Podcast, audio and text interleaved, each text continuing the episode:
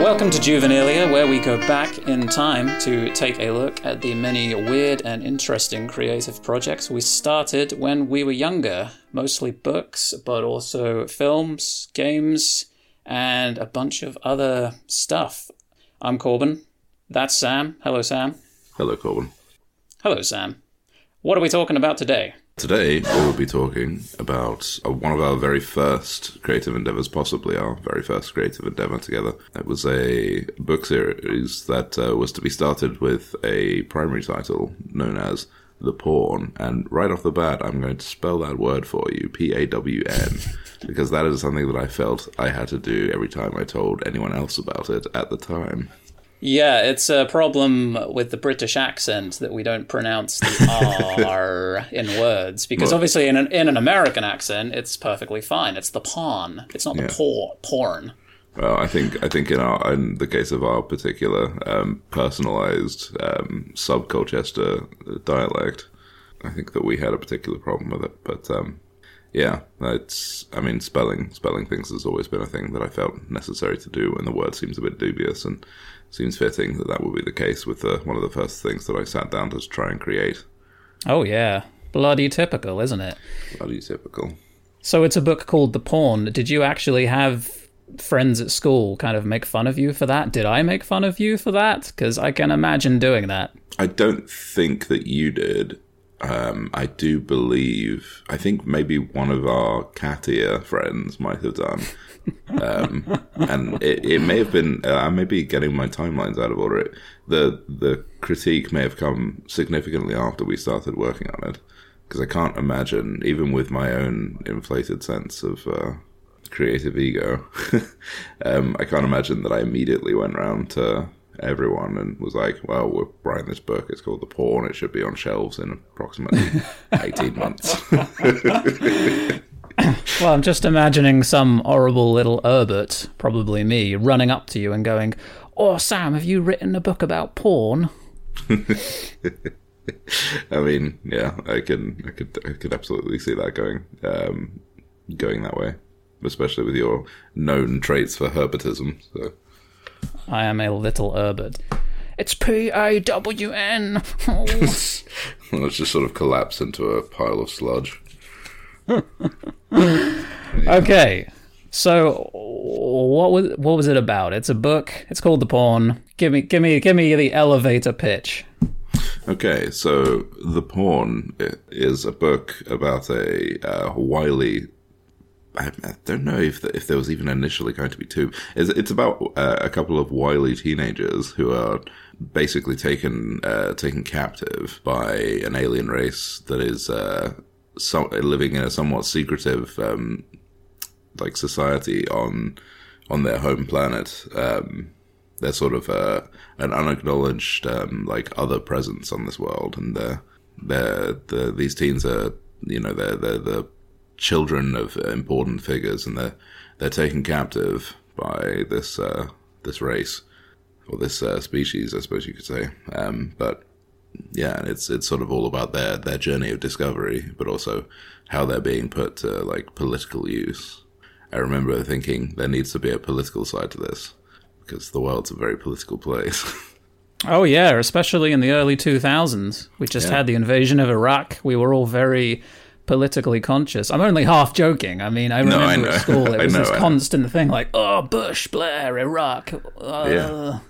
oh, I uh, ooh, I nearly went down quite a dark uh, rabbit hole there. Uh, I I remember there being certain events in the in, in the news at the time with uh, people being taken hostage, and uh, I was just thinking, man, that's a thing you can do, I suppose. That, I guess that I guess that's a play.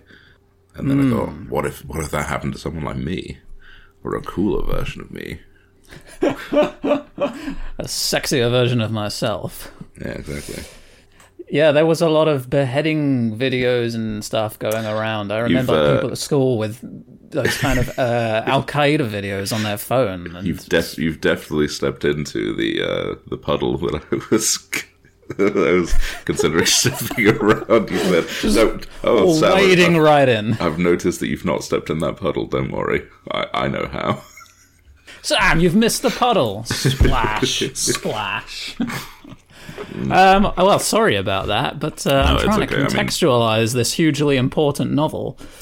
Yeah, well, you got to put you got to put something on it because, um, yeah, that's uh, and that's I, I don't know if that is exactly I I don't have the germinating um, idea for it. I'll I'll be honest about that. I don't remember the first time that we sort of sat down and said, "Let's do this." I I think I don't. I'm not trying to like steal credit or anything like that. I think I may have come up with the concept of us like working on a, a an illustrated novel together. I know that it was a thing that we both had a passion for, um, because our friendship very much started with a, a shared interest in the um, the uh, Edge Chronicles by uh, Paul Stewart and Chris Riddell, which is a set of uh, young adult uh, illustrated novels that's um, gained a fairly large success, obviously. Um, I remember that we both we both had uh, the early early editions of those novels, and um, I, I remember that being a thing that we we bonded over quite early early on. So it just seemed uh, in my in my creative knack of parroting, I was like, well, maybe maybe we could do something like that. Yeah. Well, as I recall, you started writing it, and I somehow became aware of it. I don't know if you showed me or if I just grabbed it off you and said, "Oh, what are you writing? Let's have a look."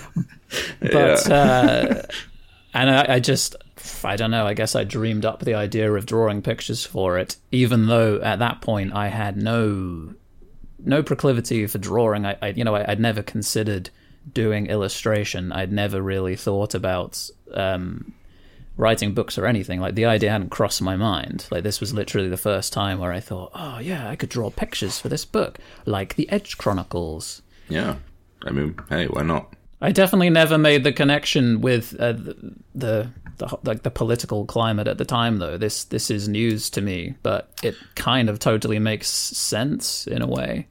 Yeah, I don't. When I when I say that, I don't. Um, I don't know that I was actively sitting down. You know, I wasn't pacing in my study, looking at the rain pounding on the glass, and thinking, "Well, God, we really need to do something to set this all to rights."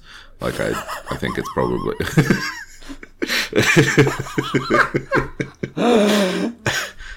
yeah, no, I, I don't know that we. Um, I don't know that that's how that played out, but uh, I, I'm That sure, would I'm make you a sophisticated thirteen-year-old.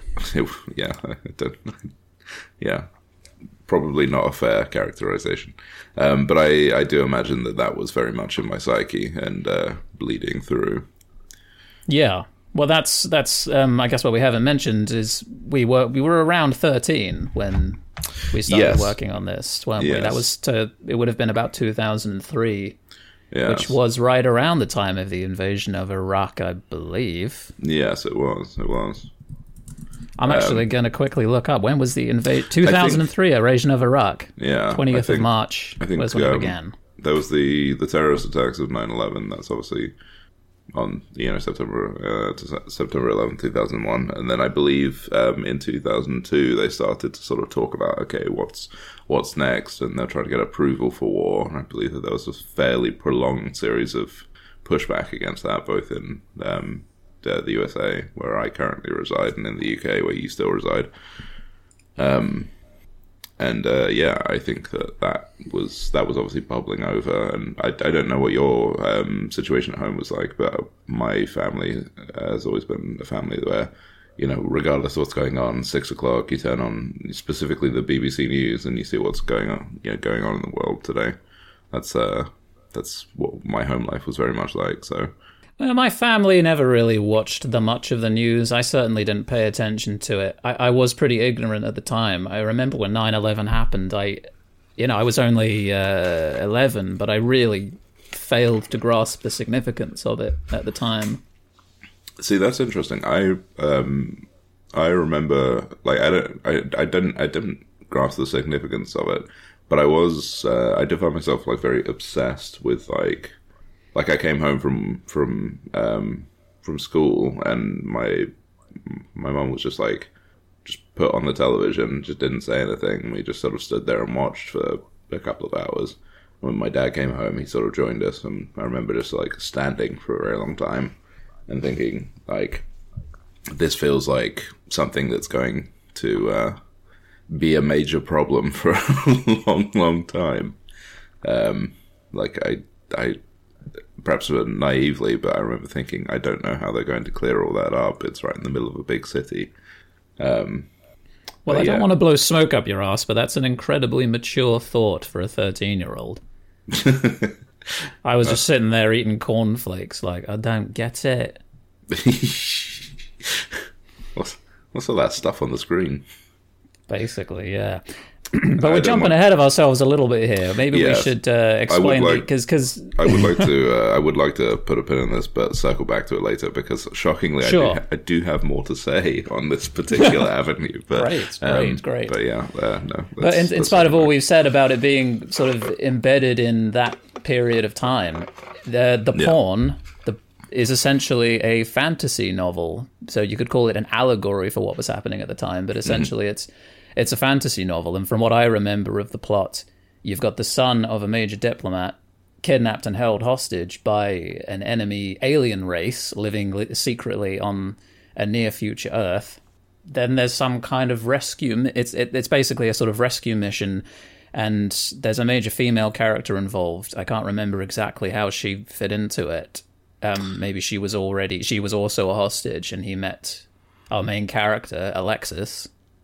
He, you know, he gets kidnapped, and he meets the female character Lorelei at the this in this enemy country's uh, capital city where they're being held prisoner there's some kind of heroic efforts. They end up breaking out and getting free.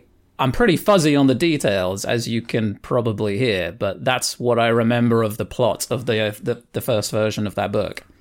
Yeah, that that no, that is he pretty much got it there. I believe that the book um, ended with them just about escaping, and that uh, even from from the very beginning of um, like making it, I I knew that there had to be at least three books. I don't know why I knew that, but I knew that there like one book wouldn't be enough to do what. Uh, you know what needed doing. Um, I didn't really have strong concepts for like a second or third book. Well, again, uh, that's another thing I'd like to, to touch on a bit later, but like uh, um, creative input from my family on that matter. But um, I remember thinking, okay, the second book should start with them in a in a, in a state of like chase and like you know peril. Um, but anyway, um, they yeah they they're very much at the end were like going to be uh, they just escaped and maybe they've like lost some loved ones in the in the act. I don't know if um, I don't know if it was going to be Alexis's actual diplomat parent who was going to come and get them, or if it was going to be someone else. I think it was probably going to be someone else, but I do remember I do remember pla- placing great importance on there being a scene. Um, uh, with a group of snipers trying to take uh, take care of um, perhaps some guards standing near uh, these kids, or I don't know, uh, something along those lines. But I remember thinking to myself, "There's got to be a sniper chapter." Okay, um, snipers are cool. It's a it's it's it was hot news at the time.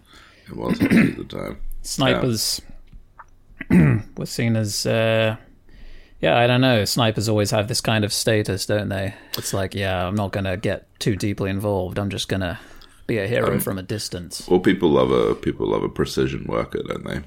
Someone who can I do guess so. Anything that's got a certain element of precision to it. Can you imagine? Can you imagine being a bad sniper? Huh, the derision and uh, hate. Well, it's super difficult though, apparently, because over those distances, the slightest breeze can totally knock the bullet off course. yeah, even- even the slightest breeze could kill them. yeah. Um, But I assumed, I, I, I, am I remembering this right? That the the main character Alexis, there's kind of a process of him when he's living in this uh, the mountain capital city prison of the alien race. He he goes through a process of sort of earning their respect and yes. then sort of using that against them or, or something or like he, he befriends some of them and then there's this kind of teaming up element and he kind of uh, breaks out from within simultaneously with his diplomat father organizing the rescue mission. Yes, I, I think that um, that was you're you're saying this, and it's um, definitely sort of uh, un, uh, it's definitely revealing pathways of uh, of memory in my in my in my brain about this stuff. But um, yeah, I there was there was definitely going to be a long period of the book where um, Alexis was like in captivity initially with like with no interaction whatsoever, and then perhaps um, somebody there was going to be someone that he started to talk to and confide in, and then perhaps against everyone's better judgment or better expectations, he uh, maybe earned himself some liberties. Um, I always like the idea that he would end up actually sort of perhaps in a sort of a jester role or in sort of a um, pet role uh, to the the sort of the monarch of this um, of this alien society. Um, yeah, I, I, I remember was, that actually. Now that you say it, yeah, I always thought that that would be a, an interesting thing to try and uh, write.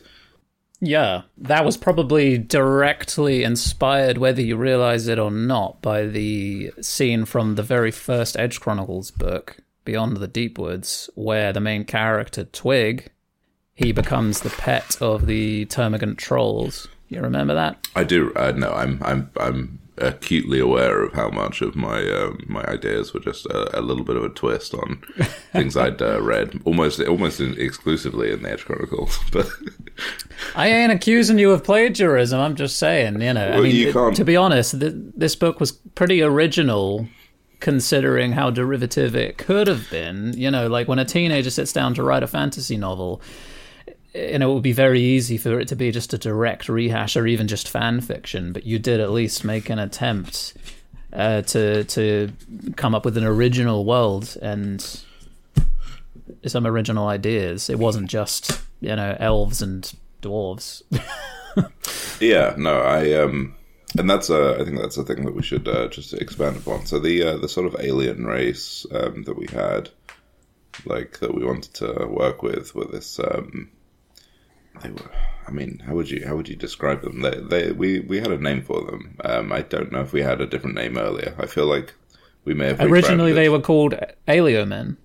Oh yeah, which is slightly lazy. A slightly lazy uh, name for a, an alien race of humanoids, but they were called Aleomen. And then from somewhere you came up with the name Serakai. Yeah. Serakai. Do you remember where that name came from? Do I remember where that? Guy, I've always been a big fan of Michael Cera. Uh, no, I, I, no, I, I don't know. Um, I think that I just, I don't know. This is, uh, no, hang on. Pause that. Serakai, uh, is just a, it's just a word that I brute force came up with, and that's a thing I used to do a lot. Um, I used to do that a lot with names as well because I was like, you can't, you can't just have like a name of, you know, someone that's, you know, if someone's already got that name, they're going to read this and they're going to be horrified. Yep, they're not going to like that at all. So I, I, thought that you had to come up with um, with a very sort of, you know, distinctive name so that no one else would uh, feel like things were being like copied or, yeah, you know, um, if I just maybe maybe I was worried that people think I didn't have any imagination because I couldn't come up with a name and couldn't come up well, with it a, certainly a species and couldn't come up with a language. And, from, yeah, because your classic sort of high fantasy, you know, there's a particular type of uh, dwarven or elfish or elven. I don't know what the word is, but there's particular sorts of names that they're given. If you know, when you play Dungeons and Dragons, for example, you know they are consciously using the sort of like classic kind of Tolkien style yeah. names. Yeah, absolutely. Um, I, what I always felt like was the word Serakai for the alien race in this book and the, the related words that you came up with, they had a kind of Japanese influence. Uh, quite possibly. Quite possibly. They all had a bit of a Japanese sound to them, and it may have come from because you you were probably getting into manga at the time, as was I, and yeah. you can see that influence in in the images as well, which I didn't realize until looking at them again just recently. Yeah, of course. There's a definite manga influence. Hardly surprising. So, as well as the original sounding name for these guys, one of the first things, the first thing that I did when I uh, caught you writing this book was, oh, I want to design these these guys. I want to design these Aliomen or Serakai. And I guess I had the same thought, like, oh, they can't just look like uh, like a, a grey alien from a sci-fi film. They've got to be something totally original. Yeah, yeah. And this is presumably something a lot of teenagers go through when they first start getting into creative stuff. There, there's this element of being both highly derivative because you don't have any of your own experiences to go on and you've only got a few things that you really like that you're trying to emulate but also this desperation to be original this this idea that like no I've got to do something that's that no one's ever done before you know it's got to break genre boundaries and look like nothing you've ever seen No, I agree. Um, I think that um, making sure that you have something that's like distinctly yours is it's not just a, a part of the creative process. It's um, it's part of just being at that age, isn't it? Yes, and when you're a teenager, obviously there is the, these there are these two conflicting desires to both fit in and stand out. Yes. That, that I certainly struggled with. You, you want to kind of like define yourself, especially define yourself as separate from your parents, but also in a way to stand out from your peers as someone kind of interesting and special. But also, you you don't want to be weird. You don't you don't want to um, you don't want to stand out too much. No, correct. Um, Whereas That's- really mature writers uh, are, are probably a lot more comfortable with writing within genre conventions yeah. and just doing something good using tropes. Since I've been here in the States, um, I've uh, been going to Barnes and Noble um, bookshops quite a lot. Um, well, like uh, Amanda likes to go and browse the uh, the manga section because she's big into manga. But I will often just go in. I'll pick a random genre and I'll just go look at all the books that they have there, um, and see, you know, like try and work out which of these is actually a good book. You know, if I was to delve into this, which is a good book. I always think it's interesting. Like you know, you go to fantasy, and there's almost um, there's almost a clinical way that people talk about uh, the writing of these authors, like on the blurbs or whatever, and they'll say like, you know, that achieves the heights of this writer, but with the you know the flair of this writer, or you know, they they talk about it almost in terms of like tropes and, and things along those lines. It's very interesting. At the time, I didn't see us as writing genre fiction because such was my arrogance that I p- sort of pretended that I, that it wasn't derivative. I kind of told myself, "Oh, it's sort of sci-fi, but it's sort of fantasy." I'm really, doing something it's that's never been done thing. before. Kind of, yeah, yeah. I mean, it wasn't your typical fantasy, like I said, but um, I don't know. I don't know. It's it's it's troubling to kind of look back and see the through line from there to the current day, and how um, I do still, in many ways, think in the same way about the the stuff that I write now. Like I'm mm. always thinking, like, oh, genre. I don't want to get boxed into a genre because then you have to follow certain rules and conventions. And if you don't follow those rules and conventions, then people will say, oh, but it's it's a love story. It's supposed to have this sort of ending, and Yeah. No, I don't want to get boxed in. But then I appreciate that there are genres for a reason. Not least of which is marketing and being able to say, "Oh, this is that. This is this sort of book." If you need to know what you're uh, what you're looking at, if you're in the market for a love story, well, you want to know that it's a love story, and that's Yeah. why uh, a love story will have a particular sort of cover on the book and be marketed in a particular way Yeah. because people want some idea of what they're getting. Most people get to, to- a, a certain age and they, they, they know what they like, and that's uh, that's that's what they're going for. The people get older and they tend to stop being um, interested in, um, you know, exploring. And Well, yeah. But know, I mean, if you're in the market for experimental fiction or art fiction, Yeah. that too is its own category, and that can be presented as such. I suppose so. I suppose so. Yeah. But nevertheless, this was a genre book, really. Oh, absolutely. It was um, the way I used to think of it was like this is. I mean, I was under no um, I was under no uh, what's the word pre uh, like I was under no misconceptions um, about uh, it being a, like a young adult story because I was a young adult, and much in the same way that a bartender um, can't be under eighteen in the UK or under twenty one. In the actually no, the bartenders can be under twenty one in the USA. That's a silly thing that they do. Yeah, um, but no. Oh. Yeah, you could be a bartender who can only um, serve uh, sealed alcoholic drinks. That's a that's a job that ex- isn't just just a smart country. Well, well done.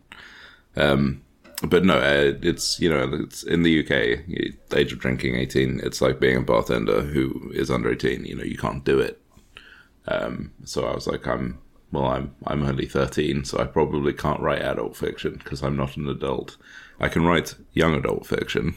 I guess it's more of a middle grade novel now. Now that I know what that term means, it's more your kind of Ooh, I uh, don't know that term. Well, it's it's ten. You know how for young children you've got what they call chapter books. It's these very thin little heavy, heavily Oh, illustrated yeah, novels, yeah. and then you've got young adult fiction, which is basically adult fiction but for teenagers. Yeah. And then middle grade is the stuff in between, and I think Edge the Edge Chronicles would very much be middle grade. It's something you might start reading as young as eight, and you might carry on reading it until sixteen or so. Gotcha, gotcha. Yeah, um, because the Edge Chronicles themselves, uh, that's pretty much the age range I was reading them at. I think I started reading them at 10 or 11, and then by the time I got to 17, I, I was, you know, I, I couldn't really enjoy them. And I read, when I was 18, I read The Immortals, which was meant to be the last book in the Edge Yeah. Chronicles series. But um, I remember I, I did kind of have to make myself read it a bit. I, I didn't enjoy it. I didn't get the thrill out of it that I had when I was 12 or 13, Yeah, yeah. which No. is a shame, It is a shame. Um, but understandable. I think that I was still okay with it because I, at the time that that book came out, I want to say that I had. Did it come out when we were 18 or when we were 17? I can't remember when it came out. The Immortals, Yeah. that came out when we were 18, yeah. I think it was late 2008, because I remember reading it at my hall's room at university.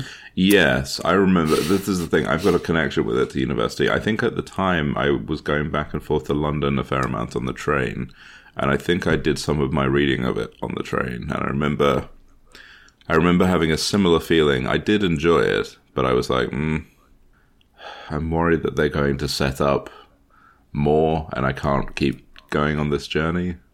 I, Yeah. you know, I need to, I need to quite literally get off this train. Um, and then they Yeah. did, but I, uh, Yeah. The less said about that, the better.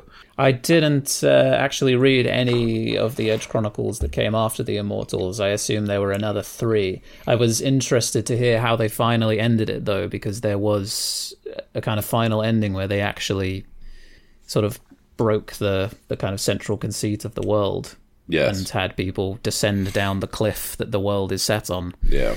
Um, so I remember just kind of looking up, like, oh, what actually happens? And it's not a whole lot, I think was the answer. Yeah. But um, yeah, I guess more, we're there's just more, just more people down there, right? just it's just rock forever. I think. I was hoping it would be a snow globe on a shelf in our world. Specifically in my house. Yeah. I left. Uh, Anyway, we're getting a, a little off topic. Yeah. No fair. Well, it makes me. Um, speaking of the memories that you had about reading the Immortals, that leads me to the uh, first important question that I have written down here. Yeah. Go for it. which is what's your main memory of creating the pawn like when you think back to that time of your life or you know sitting there actually making the thing writing the thing what what's the kind of sense memory that comes back to you It's um, it it's sort of split directly into two, possibly three. But the uh, sorry, I know I know that you asked for the main, but sometimes that's just how that goes. So the when I when I think of it as a concept, um, I like the the sort of the memory that like really like comes to me is sitting on the bench in the the area of our secondary school called the Small Close. It's just an area between buildings that you could go outside into for like uh, for your break. Um, there were some wooden benches there that were often hotly fought over. But I remember sitting on that bench, possibly with four or five other young young lads, um, sort of piled on, trying to get purchase on this thing. And I remember trying to make notes, and even trying to write full full sentences in just uh, in an old um, rough book. And uh, yeah, I like when I think about it, I think about that. I remember you being there, possibly sat on the floor, possibly sat on the bench as well, um, possibly sketching, probably quite privately, with a with a sort of a sketch like a large sketchbook, um, cradled up against your your torso. Um, sorry, I, I don't mean to like I'm not trying to pinch anything from what you might be saying, but that's uh that is part of what uh, immediately comes to my mind. Um, and the other strong memory that I have is being in the house that I was living in at the time, known as Pepite, and sitting in the the study where there was a sort of a bunk bed um, set up for my young nieces.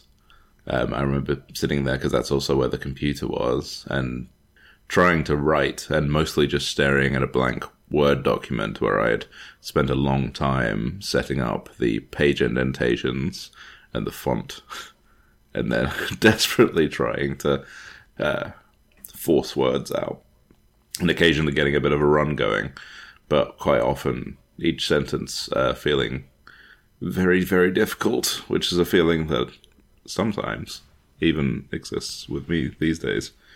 So yeah, that's that's that's what I think about when I think about it. Um, how about yourself? What do you think about? Well, I guess immediately my mind goes back to sitting on my bed in my house in West Bergholt, my childhood uh, bed on the bottom bunk in the room that I shared with my brother, and uh, drawing that first drawing of the Serakai design mm. in the back of my. I think it was in the back of my uh, school art sketchbook. You know those classic black hardcover sketchbooks. I would say almost definitely that's what it was in. Yeah, I think maybe there was schoolwork in the front, and then at the back, I was like, "Yeah, this is where the real stuff happens." the front is like all of these That's boring the, modern the, art stuff. The preppy nerd arts. yeah, there's that school nonsense, but in the back, this is the good stuff. Yeah. and um, whew, yeah, just the the frustration of trying to draw characters for it, and um, feeling as though feeling as though I was constantly frustrated with how they came out. I do remember drawing the main character Alexis over and over again, just trying to kind of like get get his eyes in the right place where he didn't look goofy and stuff like that. Mm. And how much of a challenge that was, and how much I I would sit there either on my bed or on my little desk and kind of beat myself up like, ah, oh, why is this so hard? Oh, I'm such an idiot. yeah, um, I I have a distinct memory of um, you. You really brute forced your way through learning how to draw those characters. I remember it having been some time since we started working on things, and there was either your birthday or Christmas, you know, some gift receiving event and you received a book on how to draw. Um, well, I believe it may have been a how to draw anime book. It may have been something else, but I remember you getting that um, a light bulb going off in my head, like, oh wait, there are books out there that can tell you how to draw things. Yeah. And and then sort of having this horrifying moment of realization of, uh, wait, he's just been working it out all by himself. All those wasted years yeah. struggling on alone. well, I got a how to draw manga book, but um, I remember it felt like a huge investment because they were really expensive. Because mm. the only place I knew to get them was Ace Comics or whatever it was called at the time in Colchester, yes. and they were like 15, 20 pounds or something. Which, seeing as I had zero money, was a lot of money. I yeah. assume I scraped it together out of uh, old birthday money or something. Quite But um, yeah, for the most part, I just um, sat there, like you say, brute forcing it and just sort of cursing how difficult it was. And in a sad sort of way, I look back and I think, well, you poor kid, you know, of course you didn't know how to draw these characters because you, you didn't know anything. You, you know, you'd never sort of sat down and done any kind of life drawing or, you know, really kind of studied how people look. And I just, I sat down and I thought, if I want to illustrate this book, I should be able to just through sheer force of will Yeah, and got I- upset when I couldn't. I want to do it. Uh, What's so why the hell can't I? Yeah. It ain't right. It's almost as if I was cursing the world for being like, why is this so difficult? It's not fair. Hmm. Instead of just thinking, okay, I don't know how to do that yet. That's fine. Yeah. No, I mean you're you're absolutely right. Like it, uh, it did. It definitely felt that way. Like um, I, it felt it felt as if you had a um a harder time on that front. Um, I always remember not putting together the fact that writing could be difficult. I remember that was a realization that I had at an embarrassingly uh, high age. I remember literally just thinking, "Oh, you're just lazy. You can't do it because you're lazy. You want to go do something else because you're lazy." And uh, not not sort of cottoning on that the reason I didn't know how to write is because I'd never done it before, and because I was a teenager. Well, and that just because you had an idea, it didn't mean that you would know how to write a whole story based on that idea. That that was something that I struggled with for a long time. If if I was trying to write a story, I'd get an idea and I'd think, "Well, that sounds like a great idea. I will write that story now." I'd sit down and after a couple of sentences, I'd have nothing more to say and I'd think, "Well, how do I carry on writing?" Yeah. I've said the words that were or had already sort of like accumulated, like a sort of a like a condensation in my mind as I carry this hot idea around. Um, now what? Yeah. But yeah. And uh, just looking at some of the old drawings that you've sent me, Oh yes. which, by the way, I'm I'm surprised that uh, you still had these because most of these I haven't seen in years and years, and I assumed that they were long gone. but I guess I scanned them in, and you saved them, and somehow still have them to this day. Um, yes, I believe I believe I had a scanner even at that age. I remember. I remember. Uh, Well, I- having a having. I a, had a scanner, oh, okay, my bad. so I did I did scan some of these in. Obviously, I well I must. I'm pretty sure these were these were scanned by me. Gotcha. But uh, I'm just surprised you still have them because I would have scanned them on a, my old Packard Bell computer running Windows 98 and still with a CRT display. yeah. And uh, yeah, I just assumed they were long gone because most of the original drawings of these, all of the original drawings, I threw in the bin during a big clear out of my mum's house in 2017. Oh. I finally got rid of the remains of, of these. And, you know, right now, doing this, I regret it because it would be fun to go through that stuff. But overall, it was such a massive stuff that I just couldn't hold on to anymore, having moved house so many times. I remember giving you a lot of guff and a lot of grief about um, getting rid of, you know, your sort of your old documents. When actually, I mean, first of all, they they're they're yours. You can do what you want with them. But also, I've gotten to a point where I, I feel as if, um, I feel as if I uh, have also possibly done some of that to myself, like you know, but purged some of the old materials and then gone, oh wait, hang on, that's that's not what I wanted to do. Well, you can't hold on to everything. No, And if uh, you did hold on to it, then it wouldn't be special. You'd just look at it and go, "Oh, look at all this old crap." The only reason that you kind of want to go back and look at it is because you don't have it anymore. correct, To be honest. yeah, but it's uh, you know, it's it's it's nice that we still have some things to look at.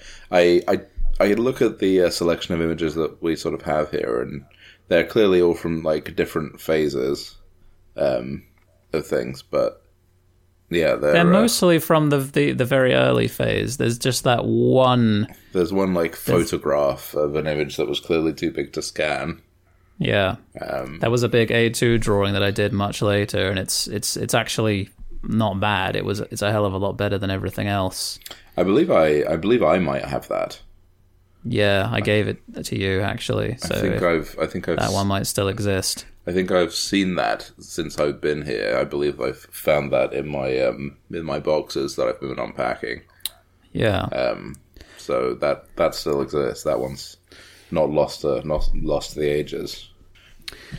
So th- most of these drawings come from the very first version of this book, which, um, yeah, we should say. Obviously, there were um, one or two later attempts at creating this book with Oof, more new. than more than one or two, my friend. But uh, yeah, there's, there was uh, Sure, yeah. there were one or two like uh, definitive, like you know, both uh, both um, you know, both uh, both hands to an oar attempts at um, yeah, uh, making this.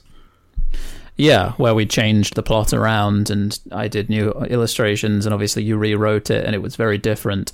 Um, and we'll probably get to those at a later date. Yes. But um, these are all the kind of classic illustrations, the ones I'm looking at now. And yeah, just going back to what I was saying before, there's a particular full figure drawing of the main character, Alexis, and is in this kind of a long Matrix style coat. And what's what really jumps out at me is that his his body is just sort of non-existent. Like obviously, I didn't know how to draw a human body, so he's just got this completely shapeless long coat that hmm. just goes all the way down to his feet. So Yes.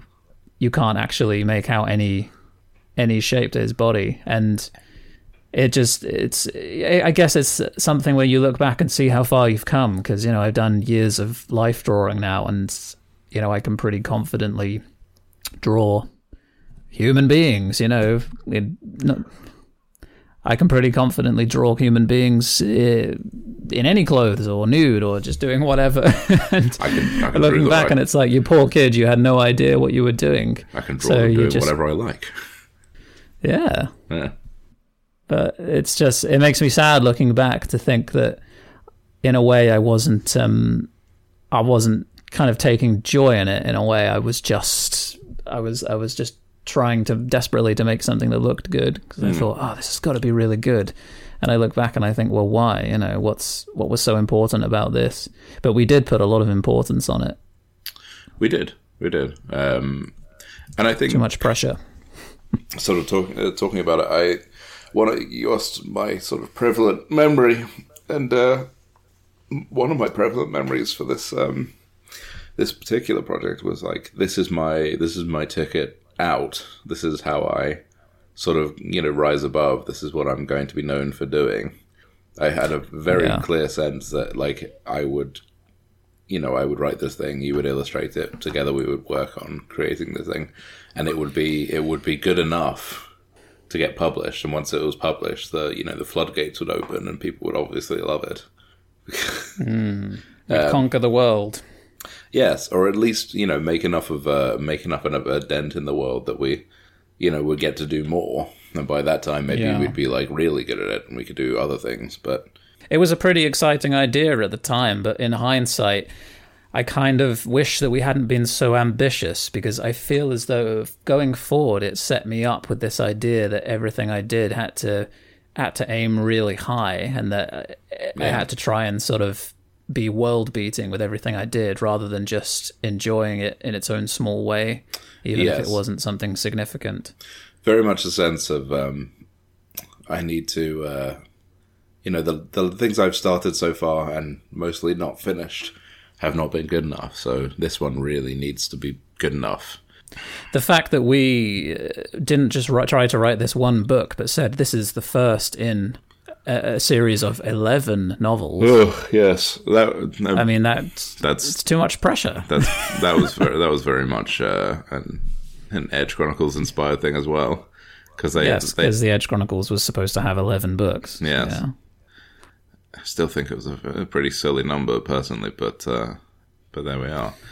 Um, Well, I just think it's crazy to aim for any number. You do hear about some creators who set out right at the beginning, like I'm going to write this many books in this series, but ultimately it should just be as many books as as the story demands, shouldn't it? And Yes. at 13, even setting out with the aim to write a full novel is wildly ambitious. It let really alone is. planning 11 novels. No, absolutely, and um, yeah, I mean, on the one hand, good for us, but on the other hand, uh, not so good for us. And Hmm. it's um it's a sort of a millstone that I've uh, that I sort of hung around my neck, um, specifically with my relationship with my with my mother, uh, where uh, I sort of really boldly and confidently said, "This is the thing I'm going to do." And then when my interest sort of shifted away from writing from for a fair chunk of time, in, you know, when I was in my early twenties, going to university and what have you, um, and studying different things, she would always say, you know, she'd always she had memorized uh, certain details, and she'd always say, you know, when are you going to get back to you know writing writing your book and writing about the Serakai and you know Ouch. when you like uh, not not uh, not in a sort of a uh, an unpleasant fashion, but um, No, I know, but ouch, because No, yeah. you know she, she was actually being genuine, and that's kind of you know that's. I understand what you mean. That's hard to deal with if a parent is kind of remembers that and, and, and suggests like no that was important and when are you going to finish it you know and Yeah. it comes from really good intentions but wow yeah it's a lot yeah, and that's uh, of course uh, now that I've uh, in in recent years that I've got back gotten back to writing and I've moved away from the things that I uh, did more when I was uh, studying at university. Now the the finally the question has slipped around to you know I I studied animation there so now my uh, my mom asks you know doing any animation recently and it's uh, you sort of realize that well of course parents are invested in what their children are doing but there's also a sense of um, record keeping uh, intentionally or otherwise that uh, comes with comes with being a parent I think but anyway this is uh, Yeah, this is all off the topic trying- but No, it's not at all. No, no, not at all. I mean, I was going to say that I never really had the same level of interaction with my own mother about this book or indeed any of the other creative projects that I used to work on. But there was one incident when we were working on this initial version of the pawn where I was up very late uh, drawing at my desk and I was drawing the Serakai sunset picture, which is one of those you've sent me. yes the the one that's in full color correct Yeah, it's a full color drawing of a Serakai flying with a sword, and there's a sunset in the background, and it's almost got a sort of again a, a sort of Japanese look, like the the It does. sunset. It's it very much almost like I. I think I was into Hokusai at the time, and I thought that I was like I could. isn't, isn't it embarrassing to to even suggest that there's any kind of comparison? But that's the kind of thing I was trying to do, you know. And anyway, as I was drawing this, it must have been about 1 a.m. And um, my mum kind of stumbled into my bedroom. She'd clearly been asleep. And she was like, Oh, why's the light still on? I thought there was. "Are- you still awake? And then she looked at what I was drawing and she, she grabbed it off me and she was like, What's that? You didn't draw that. And I was like, Yeah, I did. And she said, Are you sure? It looks like you've printed it out. It looks too good.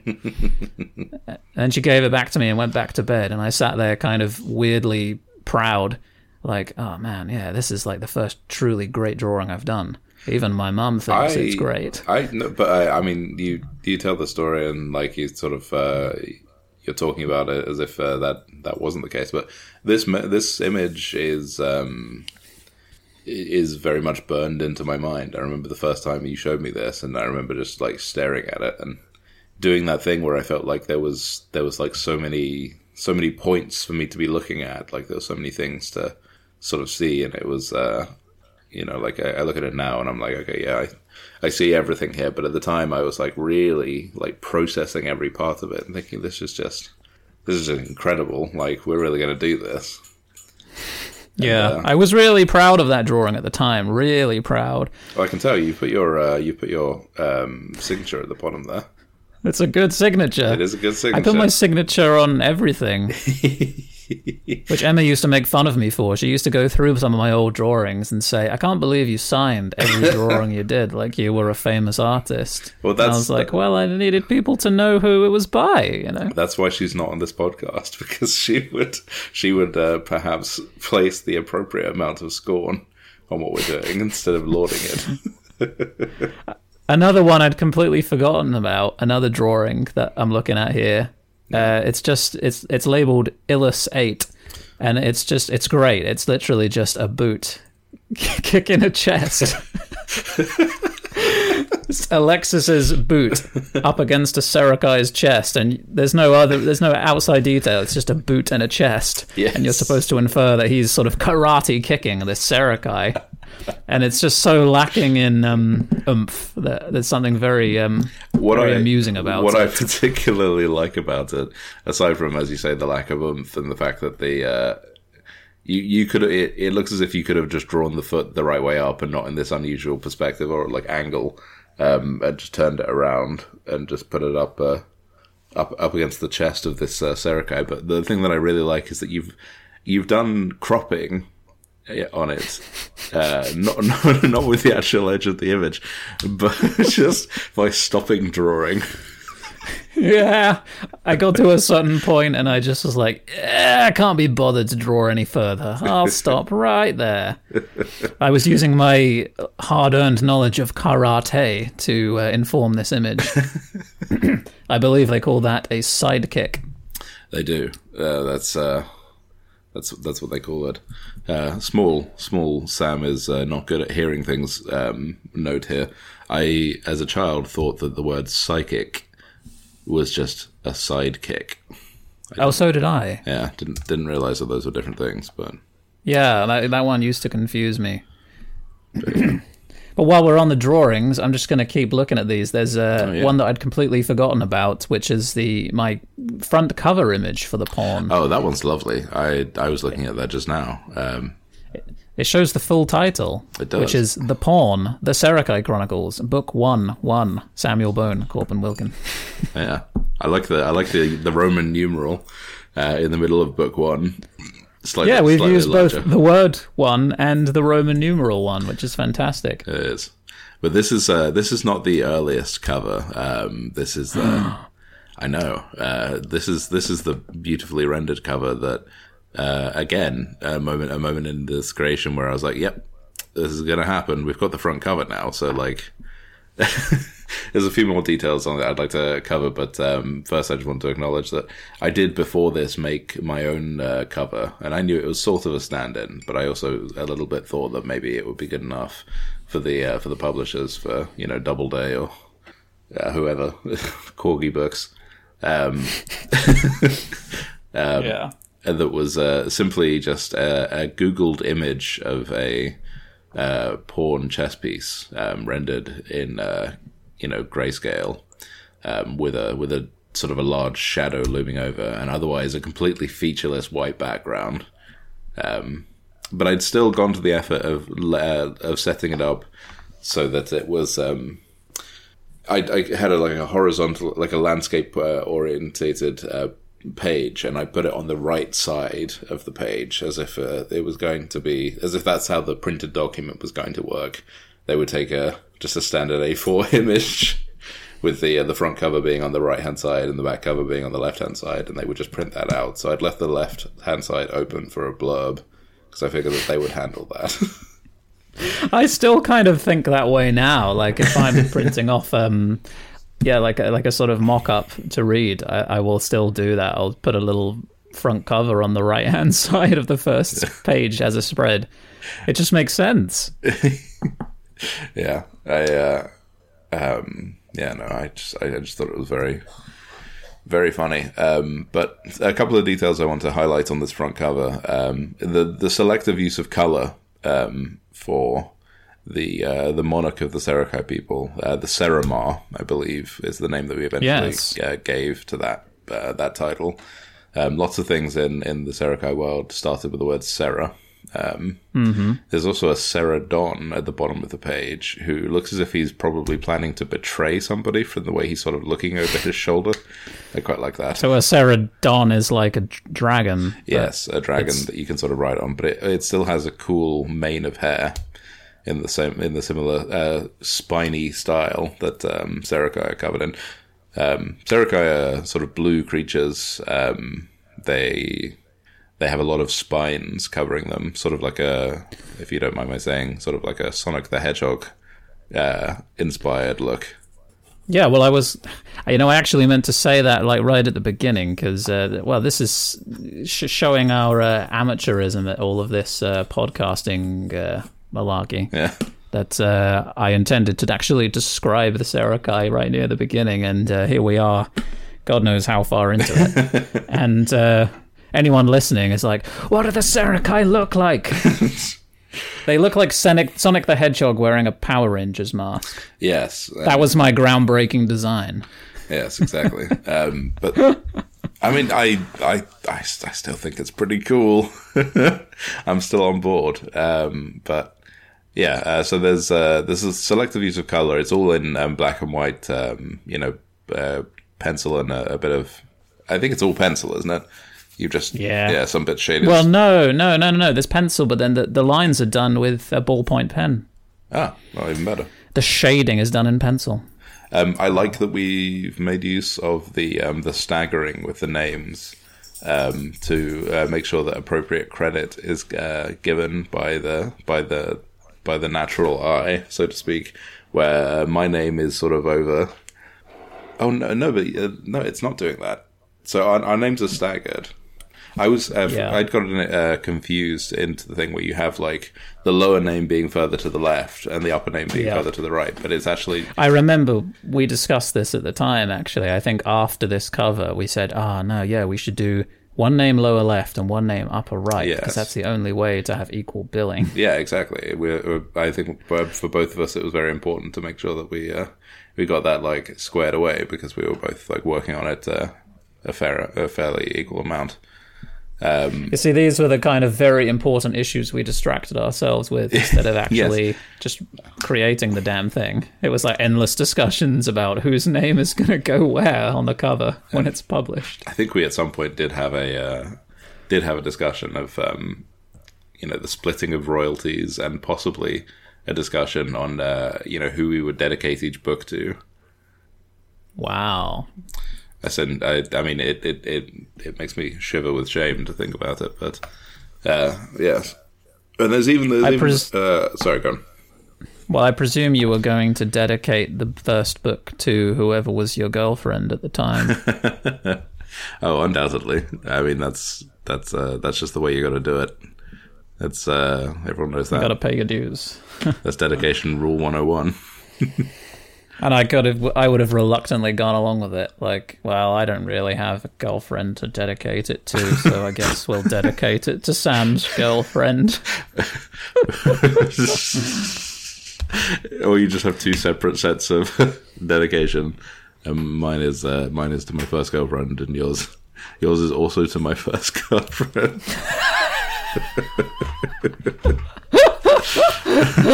that would have been kind of more of a power play. Like, I'd also like to dedicate this to Sam's wife. You know, it yeah. just comes across wrong. It certainly does. Um, but no, I, I, I mean, this this cover this cover is very uh, elicits some very fond memories for me.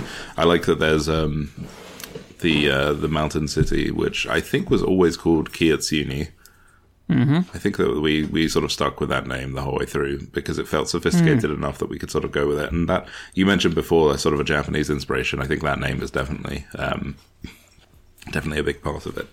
Um, I do also think that uh, that like my my inspiration for a sort of a city built on a mountaintop is one of the things that allowed me that sort of always gave me a spark to come back to um, to working on these uh, these stories. Like I always wanted to write more about that city and know more about what it was like, and you know, like if I was ever not sort of sure, how can I how can I keep writing?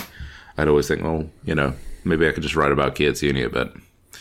Um, and that's world that, building. Yeah, exactly, and that's something that um, that's something that comes like that maybe come back to this project even as recently as 2021 I wrote something which was very much born from the inspiration of that. It wasn't explicitly a uh, a Serakai uh, thing, but um, it was very much like it was born from the same the same patch of soil. Yeah, well, that's the interesting question. Is this very first creative project that we both worked on with any level of, uh, you know, intention of it being an actual mature project? Uh, this in a way laid the groundwork for all of the creative work that we've tried to do since, don't you think? Like in some weird way, it's set it's set the tone Yeah. for everything we've done since. As weird as that is to say. Yeah, no, I uh, I think you're I think you're absolutely right about that, and um, yeah, it's it's nice, isn't it? It's uh, just a just a nice nice thought, nice feeling um, that it uh, it can be there. It can be the uh, the shared ancestor.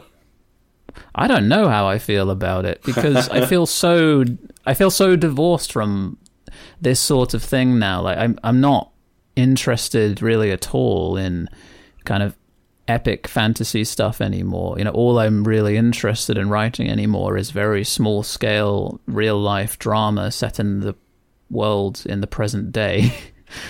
the idea of doing something like this leaves me cold now. I thought you were going to say set in Norfolk, um, but yeah, uh, is fine. No, uh, but yeah, no, it's um, I I still think about writing um, writing more uh, more fantasy things, but even when I do, it's always from the the line of like the human drama. Like I'm, I don't think I'm ever going to be someone who wants to write like big sci-fi or like big fantasy where the themes are often like you know, like uh, sort of very clear cut, um, you know, good versus evil or, you know, right versus wrong Yeah. or anything like that. Not saying that that's what fantasy does, because obviously fantasy is a huge genre and has a number of very sophisticated, like, subgenres and, and a dozen, dozen, dozen, dozen, um, like, incredible authors. But yeah, I, I think for me, the, I'm, I've gone a similar route where I, what I want to write about is, uh, is people having squabbles. Yeah, which obviously you can do in fantasy, and like you, I, I feel bad saying like, "Oh, I don't want to write fantasy anymore," as if, "Oh, that was only interesting to a teenager," but now I'm now I've moved on and I'm more mature because that's not really how it is. Because we did write um, real life drama stuff as well when we were teenagers, and I suppose it's just over time as I've become an adult that was what won out for me rather than the fantasy stuff. One thing I wanted to mention before we move on to a dramatic reading from the text is the incident where we spoke about this book at school in front of our whole year. Uh, do you remember how that began? Uh, I believe that there was some sort of uh, initiative or, you know, plan by the teachers to have. I don't think it was a talent show necessarily, but I think that there was some chance that there was going to be a prize for um, putting on some kind of a performance. That's that's my memory. I believe that there were W. H. Smith booked out tokens on the line. It was. I was going to say what was the prize, but I don't even have to have to know to know that it was W. H. Smith's book of I was going to say, surely, what else could it possibly be? They gave those things out like like uh, candy. I mean, they, they were always on offer, but I don't know that I've uh, many other times that I received things. I believe there was a there was a commendation system at our school where if you got if you got enough that you would uh, you could they could be convert, converted to cash prizes. um, and uh, yeah, um, that was that was, But this that was definitively one of them. Um, but I, I, I do recall the incident that you're talking about, and I I, I have formally apologized. Well, it wasn't your fault. What happened was um, it was a tutorial, which is just when you go to your form tutor for one period a week, and you know you do some kind of citizenship lessons or yes, it was just a sort of random class of nonsense, wasn't it? But It was. once in year. I, Ooh, well, it would have been year 10 I was going to say year ten because we had Mr. Costello at that point. Mr. Costello. So we would have Simon. been 15 probably. And um, yeah, we we all had to get into groups and talk about a topic that interested us, just like any Ah, topic. Yes, that was it. Which is way it's way too open to give to kids. Just talk about any topic in front of the class, and at that point, it was just the class of sort of thirty kids or whatever. Yeah. And um, other people were like, "Oh, we're going to talk about, uh, you know, social some social issue or just something we like We're going to talk about uh, the website Captain Stabbin. I don't remember that. Oh, I, I'm pretty certain. I'm pretty certain that uh, some of the rowdy ruffians uh, spoke about uh, some some some pornographic website, but like played it out as if it was not that. okay. Yeah, that's the kind of thing that we should have done, but instead we totally sincerely decided to give a lecture about our, uh, our about our book, The Pawn, and um, how bloody brilliant it was. And the sad part is that Mr. Costello liked our speech to the class so much that he put us forward Send to be the us- class representatives for the whole year. Yeah, certainly did. So then, out of the what four classes, there were four speeches given in the main grand hall of the school in front of the whole year, yeah, and uh, the three other groups again they did. It was like socio-political stuff, really, wasn't so, it? certainly was things of merit. Things of merit, and we had to stand there and talk about the Serakai and try and explain what a Serakai was. And um, the reason I bring this up is because there's no point in my life where I can remember being more anxious than before we went up to do that in front of the school. For some reason, in front of just our class, it wasn't such a big deal. yeah, I don't know why, but when we had to do it in front of the whole year, it's it it just oh my god, it killed me for for like two weeks beforehand, and I tried to think of every way I could to get out of it. uh, I try. think- I, I bargained with Mr. Costello, like trying to say why he should pick someone else to do the, do their speech. I mean, as the the merits of Captain Stabbin. I mean, he's a the, the man's a naval hero. um, yes, no, I and I, I, I feel like I possibly pushed us um, to into doing that. Like, obviously, when they said work in groups, and the thing that I'm sure everyone recognizes, where you just sort of look at your best friend and you go, yeah. Are you thinking what I'm thinking? I think so. yeah, exactly. Yep. So I don't blame you. I blame Mr. Costello. yeah, he I feel like he. He had I a- feel like he led me down the garden path. he had a duty of care, and he absolutely uh, sold us out for a chance at fame. Because undoubtedly, they, I imagine the teachers were placing wagers. You know, which of your horrible little sprogs is going to be, uh, you know, is going to win the big talent off. Yeah. It wasn't him. I'll tell you that much. Yeah, the, the, the two memories I have of it, um, right before I went on, I was like clutching my notes with my sweaty hands and um, obviously looking very nervous. And our young, very attractive French teacher came up to me and put a hand on my shoulder and said, Are you okay?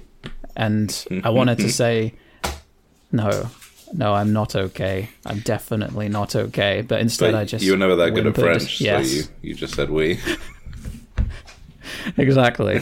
but then afterwards, I think later that day, some boy whose name I can't remember, but who I'd always seen as a bit of a kind of hostile, Entity. you know, Yeah. not a bully, but like someone who was a bit kind Not of on your side. snarky. I wouldn't have expected him. Yeah, exactly. And he came up to me and he said, "Wow, did you really draw those? It's really good. I was really impressed." So that was nice. Yeah, that's my. I remember it being um, there. There, there were two occasions where we sort of shared with the class.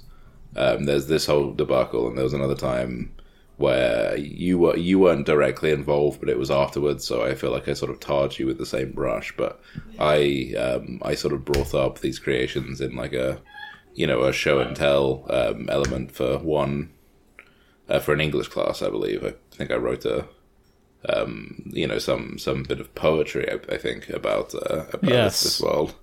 I remember that. Yeah, so that was that was another uh, painful moment, but um, I do. Oh, yeah. Sorry, go on. didn't get my rhyme schemes down very well, or didn't get my uh, my my tempo down very well. But anyway, um, I I do remember that despite the awkwardness, and I, I, I, definitely felt some awkwardness myself. I didn't I didn't have as nearly as um, high a, a, filter for that kind of thing, um, but at the time certainly. But I do remember afterwards being surprised by how many people were just sort of nice about it. Um, like, or you know, like you know, no one. A few people sort of made fun, but like I was expect I was sort of worried that it was going to lead to further derision at a time when I was already receiving a fair amount of derision for the way that I behaved. yeah, um, yeah, same, I guess. Actually, people were mostly just like, "Oh, well, you did that, you know, cool, well done, carry on." Like that. That was the sort yeah. of the general vibe that I got, and that that in itself allowed me to get at least a few more years of creativity going. I think if that had been a, a big negative response, I think I would have um, that would have stuck with me in a way that would have made it difficult to continue doing work for a while. Right. Well, growing, the older I get, the more I realize that when you do put something out there, most people will be completely indifferent to it. And yes. um, your expectation of either high praise or people totally ripping on you for it never really comes to fruition. It's usually just total indifference and even if you show it to someone very personally, specifically, and you ask them for a response, often you don't get the extreme reaction that you might have expected. So to you know to sort of underline that um, that feeling, perhaps a perhaps a dramatic reading um, of uh, some of the, the, the, first chapter.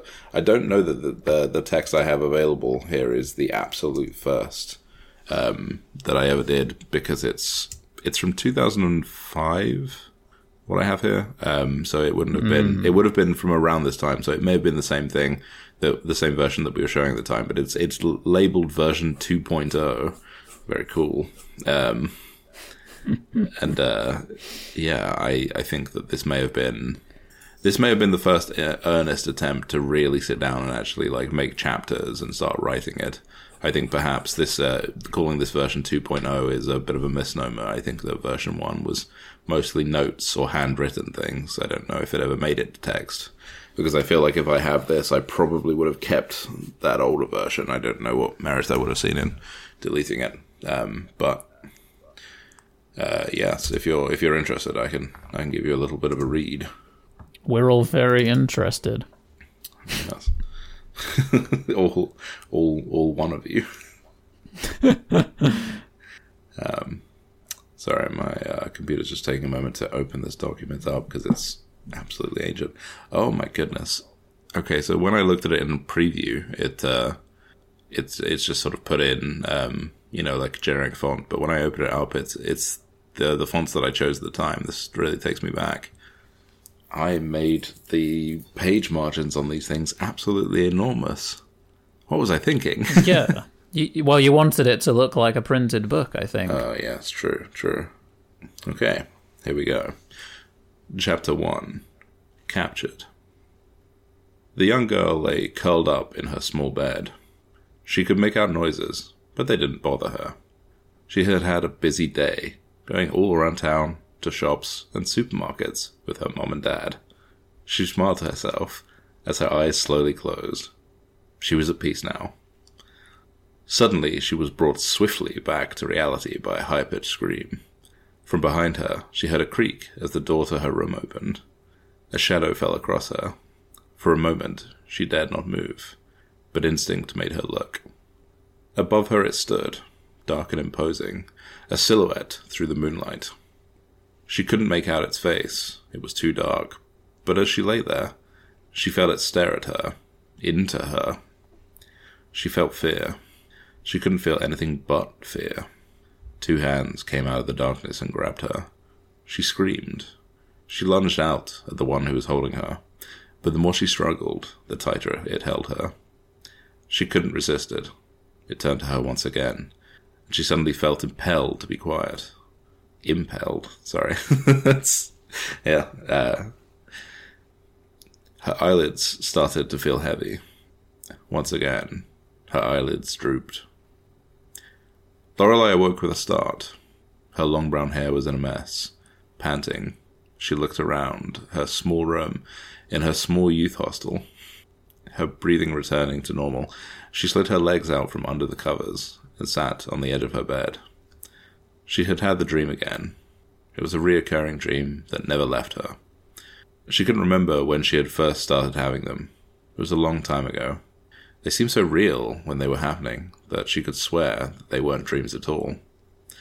Lorelei got up, pulled on a long sleeve top and a skirt that she had worn the day before, walked out of her room and downstairs.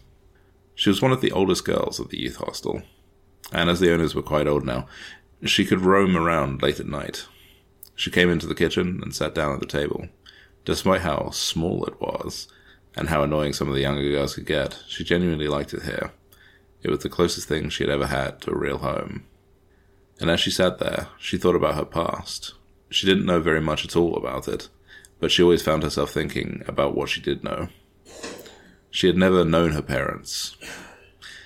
When she had been very young, they had been killed in a plane crash. The hostel owners took her in when it was confirmed that she had no other living relatives. It was then that she heard a small sound. To begin with, she thought nothing of it. The hostel was an old building, and in the night it often made noises. She sat there and thought about it absent mindedly. Then she heard a small creak. This time she pricked up her ears. She looked at the door from whence the noise had come. More sounds crept in. She looked intently at it, not daring to look away, in case she missed something. Suddenly, an arm caught her by surprise, wrapped around her neck. She wanted to scream out in terror and surprise, but there was a hand over her mouth. Be calm, child. Silence yourself. Lorelei fell still, her thoughts compelling her. The arm released her, and Lorelei stood up obediently. She was doing the will of the thoughts in her mind, but they weren't her thoughts. She was thinking them, but it was like there were two souls inside of her, one her true self, and one commanding her physical body. She turned around and faced the tall, cloaked figure. She felt an icy chill come over her, like a sixth sense, telling her something bad was about to happen. She knew it was, but she couldn't do anything to stop herself doing what she was thinking, what it was thinking.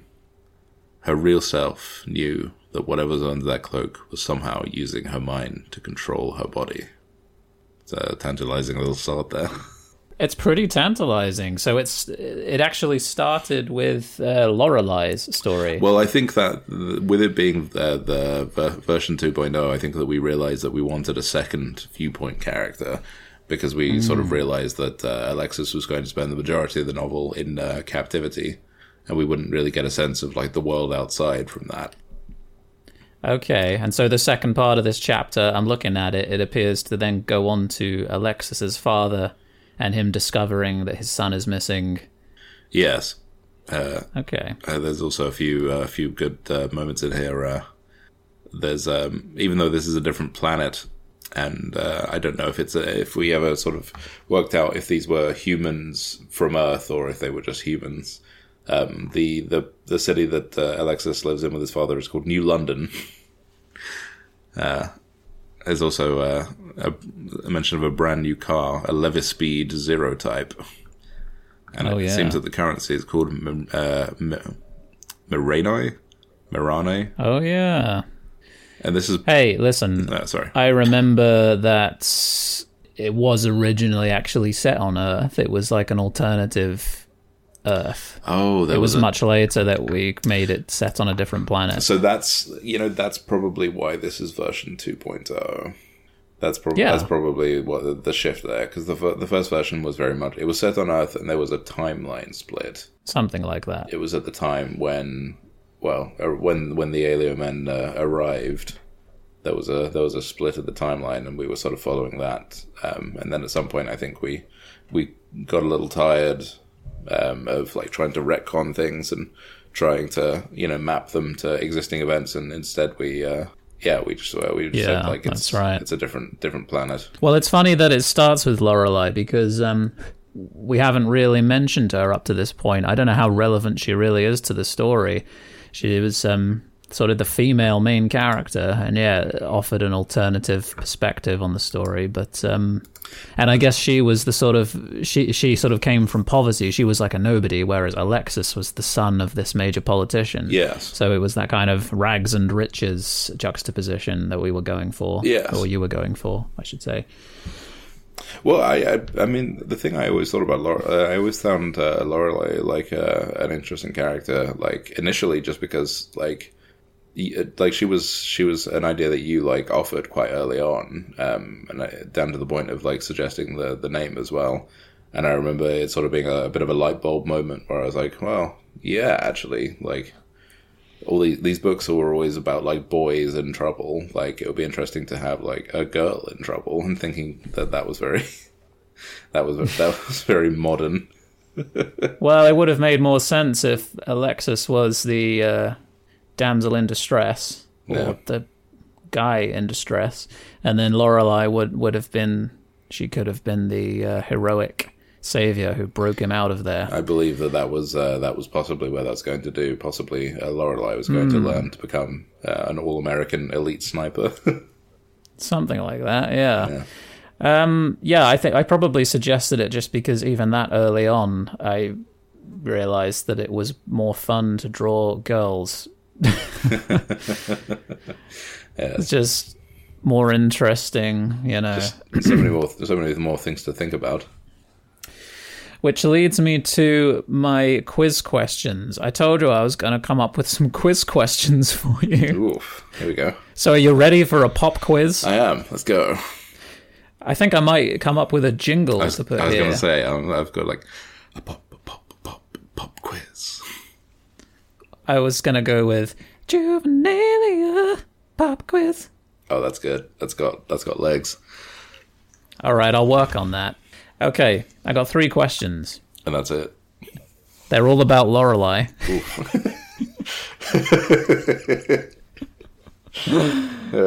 Even though she was, uh, yeah, it, we haven't mentioned her really in the podcast so far. Clearly, I uh, liked this character. Clearly. Where did I get Lorelei's name from? Um, where did you get Lorelei's name from? Well, it's a good question to ask me, as you're the one that came up from it. Uh, oh, you're no, you're you're you're not asking me uh, questions in the sense of like, uh, oh, how do you feel about this? But you're asking me. Um, I feel like you took a name that existed and you added something to it, but I can't remember where that would come from. The only the only modern Lorelei that I can think of is from um, the, the the Gilmore Girls, and I, Oh. I don't think that you were watching that. Sam, I don't even know what it is. You don't have an answer. No, I don't know what the Gilmore Girls is. Oh, okay. I have an answer. I'm not. I'm. I'm not a barbarian. Pop quiz. All answers incorrect. um, no, I, I I can't think. Um, please uh, please hit me with those facts. Well, then, it's it's from Pokemon. It's she was the first member of the Elite Four in Pokemon Red and Blue and Yellow. Right. She, So naturally, she an ice type? you know, yeah, Ice type Yeah. trainer. Um, So you know, in classic thirteen-year-olds who grew up in the '90s fashion, I was stealing from manga. I was stealing from Pokemon. I was stealing from Sonic the Hedgehog and the Power Rangers. yeah. I mean, all the elements are in there. The hallmarks of greatness. I had a broad range of influences. It's true. It's a real uh, cultural sampler. Um, I, I got a follow-up question to that all right, question. hit, hit me with it. Question two. I hope this isn't in the text because then it will be easy for you to know this. But what was Lorelei's surname? It's uh, so Alexis's surname was Cray. Uh, no, Yeah. no relation to the Kray brothers. No relation. I'd not heard of them at that point. Um, I want to say that Lorelai's surname was something like Laurel, Ooh. Lorelei Laurel, or Lorelei Lorello. It's not far off. It was Lelay. L E L A Y. What's funny about that? That's French for the lay. you know, like the what they call Walker's crisps in Oh, every country outside of the UK. They're lays. Yes. She was one of those crisps. She was just a single crisp and also with a typo. Oh, or wait, no, not with the a typo. crisp. You said L A L A Y, right? L E L A Y. Oh, I, apologize profusely. Um, that's uh, that's good. That's good. That's uh, I mean, you're really you're really getting through that um, stock of excess L's that you have. You're really finding good use for that at the the print setting office. All right, I'm going to hit you up with the third and final question. Yeah, so far, you've got zero out of two. Oh no, I have. I've got half. I've got half a point. Come on, thematic half. No, Ugh. just because you came up, just because you remembered that it started with L, that's not an answer. It's a brutal taskmaster. Third question. Where did I steal Lorelei's outfit from? Um, River Island.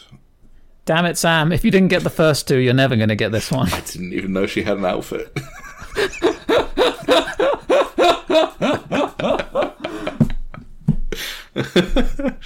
Where did you steal it from? Um, let's see. Think about it. Think about it. Think about it. Think about it. Uh, was it from the maligned uh, manga series Chobits? No, but it's a good guess. It was actually Yuna from Final Fantasy X. Oh, there we go. Yeah. So your final score out of three is nothing.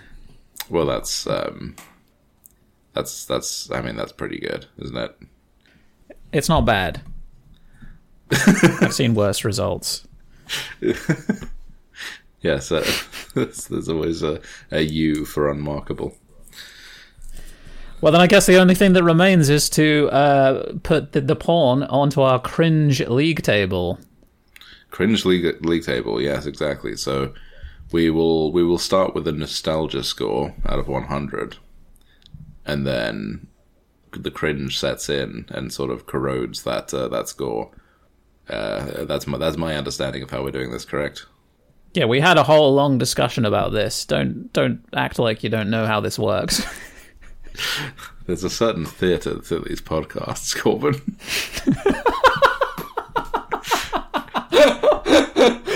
Sorry, did I just pull back the curtain? Yes, you parted the kimono.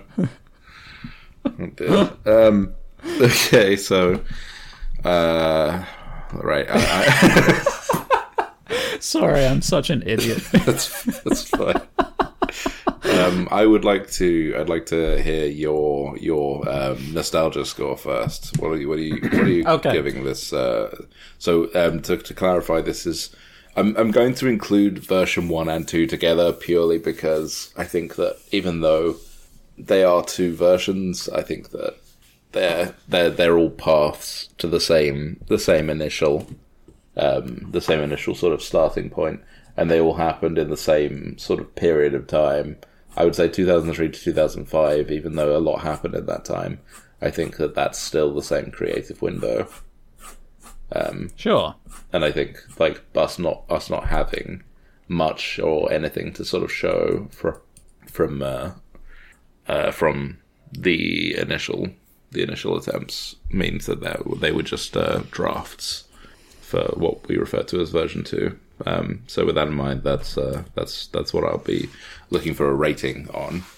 So I am giving this a nostalgia score out of 100, and in a way, it's very nostalgic. But um, in another way, because we'd spent so much time dwelling upon this book, and it kind of lingered for so many years, the nostalgia was really um, uh, tainted. Not tainted, but it's not as nostalgic as it could be. Really nostalgic things come when you are reminded of something you'd forgotten even existed. Yes. And this is definitely not that. This this has kind of loomed over a lot of stuff that I've done since and you know because we kept coming back to it for a number of years. I can't give it that high a nostalgia rating to be honest. Ah, I don't really know obviously this is going to be the the first the first project on the nostalgia or the cringe league table or whatever we're calling it. Yeah. So I don't really have a benchmark for where to set it because I can't compare it to anything else. So considering that it's both the earliest thing we worked on, but also hung around for a long time, lingering like a bad smell, I'm gonna just give it a straight 50 out of 100. Damn, he's a diplomat. All right. Uh, Good benchmark to start on, you know? good benchmark to start on. Well, that's uh, I, I, I, I'm interested to see what happens when you apply your cringe score to it. Oh crap. yeah, but hey, you've uh, you've thrown the gauntlet down now. I can't take it back. Yeah. Um, for me, I I'm I my nostalgia score for this it's pretty high. Even even with the revi- revisits, this uh, the stuff still lives in my head. Even though I've um, even though I've like come back to it a number of times, as you say, and you make a good point there. But for me, I'm I'm giving this uh, I'm giving this an 83 on nostalgia. I'm, Ooh, go- I'm going Very specific. I'm going high with it, but that's just the number that came into my head as soon as I thought of it. So, and I'm, uh, yeah, even with revisits, I'm not. I think that's about right. A lot of nostalgia for this because this is this is the, the the infancy. This is the is the birth of me actively being a creative person, and that's that's a, a big thing for me. I'm sure it is for you too. I'm not trying to under, undermine you, but that's uh, that's where I'm coming. Well, it, I- I just feel bad now about not giving it more than 50. no, Remember, these scores can go into minus numbers. like, well, surely, um, This is going to be above zero, so it's it's doing well already. I can sense it. yeah, for sure. So what what do we do now? Do we average these two scores? This is a complicated system. I know, I know I just had a go at you for not knowing how it worked, but tell me how it works. So I, I, I think that we each, because we're each coming up with our, our own individual like cringe numbers as well. I think we need to finish our own numbers before we do any averaging of them. Okay, Do you think that's, or do you think would it that's fine. Let's do mathematically? that. It's not because there's only two points of data, so it's mathematically it's not going to make a difference when we when we do the the averaging, is it? You, that sounds true. Yes, you're better at maths than me. Let's go with that. Okay, I'm going to give it a cringe score. Uh, my cringe score for it is not actually that high because this this is so long ago that I kind of do look at it as juvenilia. I I can look at it and say, hey, that was just some kid trying his best. What I cringe more about is the fact that I took it so seriously to the point where I just I stressed about it. And also the the incident where we spoke about it in front of the school is a little cringy. Which uh, did did unfortunately lead to us being uh, somewhat harangued by one member of our year who I believe may have had uh, some. Well, he, he, he, he definitely had a, an unusual way of interacting with the world. And uh, he would often ask us uh, when he could buy our book. And I still to this day don't know if he was mocking us or supporting us. Oh, I can't believe we haven't mentioned that already. Yeah. Yes, uh, just a, a fellow a fellow student who always had a particular way of like uh, talking about things, and yes, um, I remember just thinking, well, are, are you are you are you ribbing me mercilessly, or are you? Uh, I'm gonna I'm gonna say that again. Um, that's uh, coughing in the background.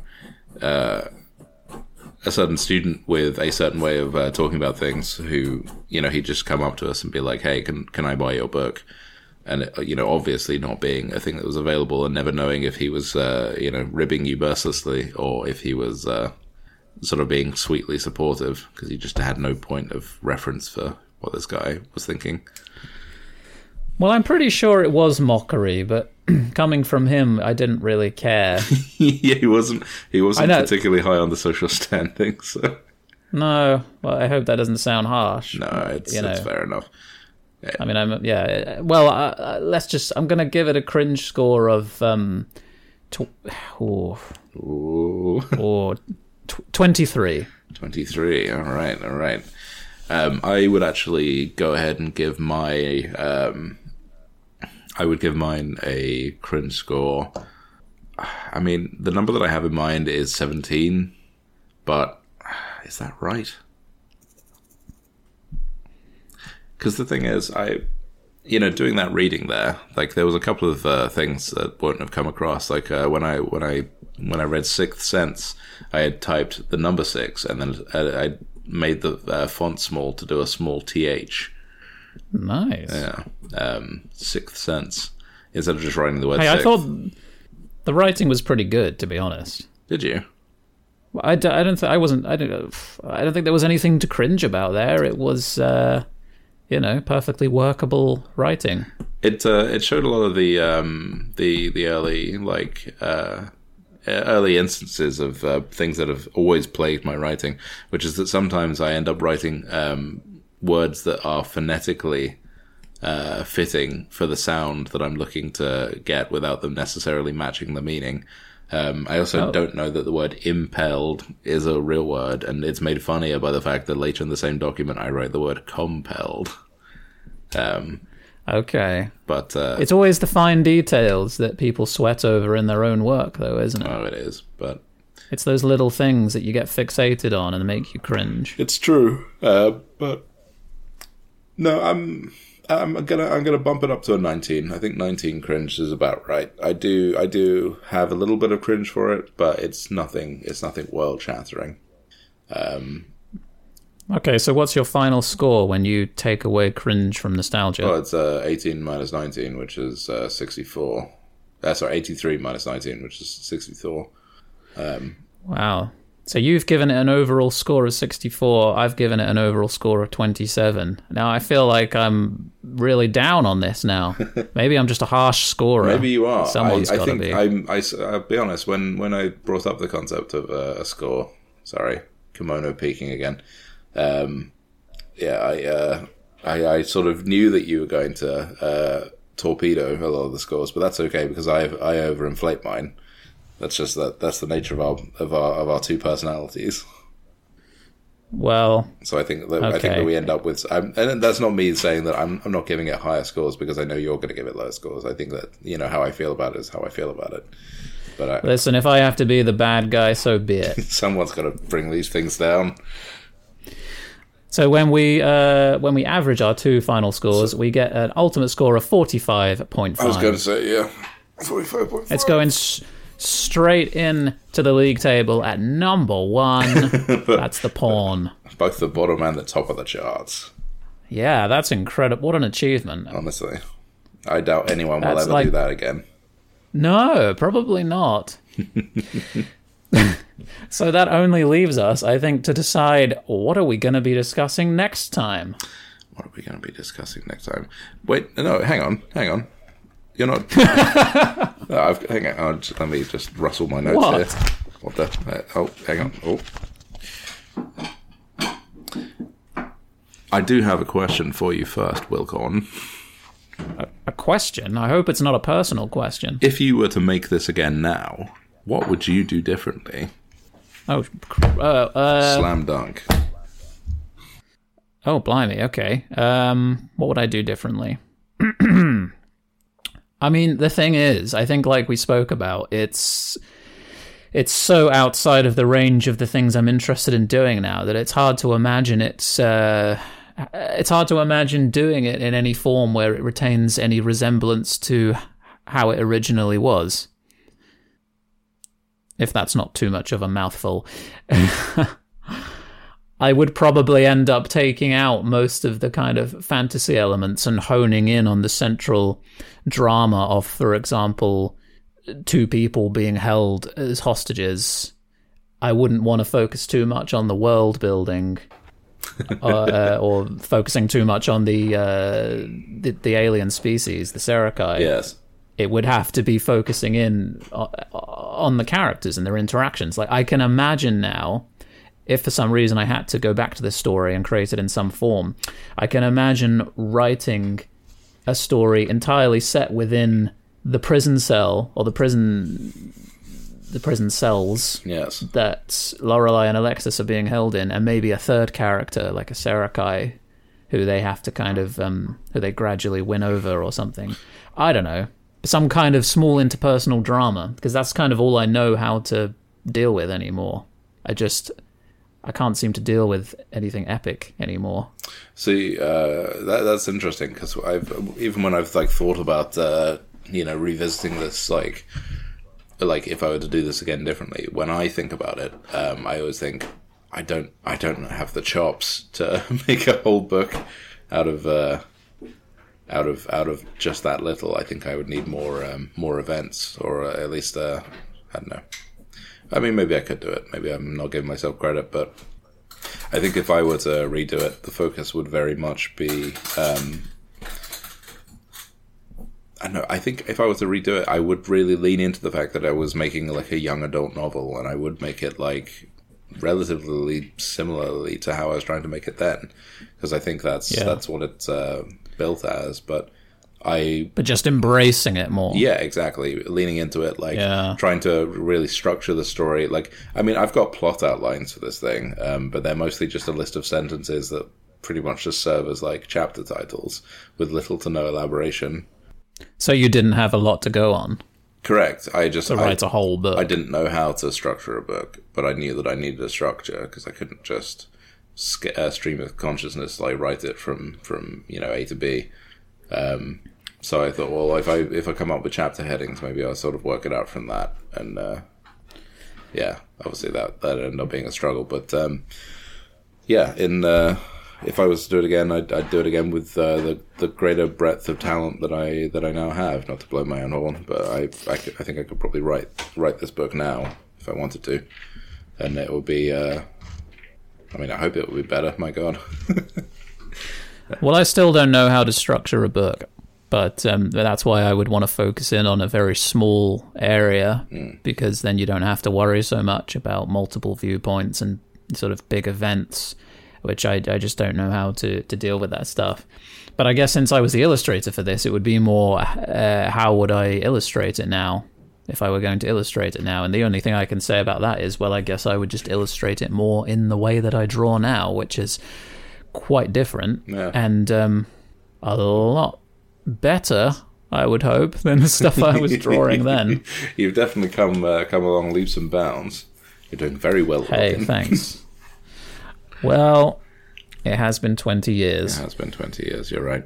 Um, okay. Uh, nice. Let's.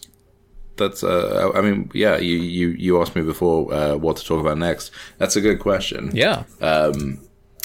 I if we're if we're going chronologically, then I don't want to immediately jump onto like one of mine at the expense of one of yours. But I didn't know if you wanted to go first or if you wanted me to go first. Well, I don't mind either way, but I feel like in terms of uh, the development of these projects over time, it kind of has to be you next, doesn't it? I think it probably does.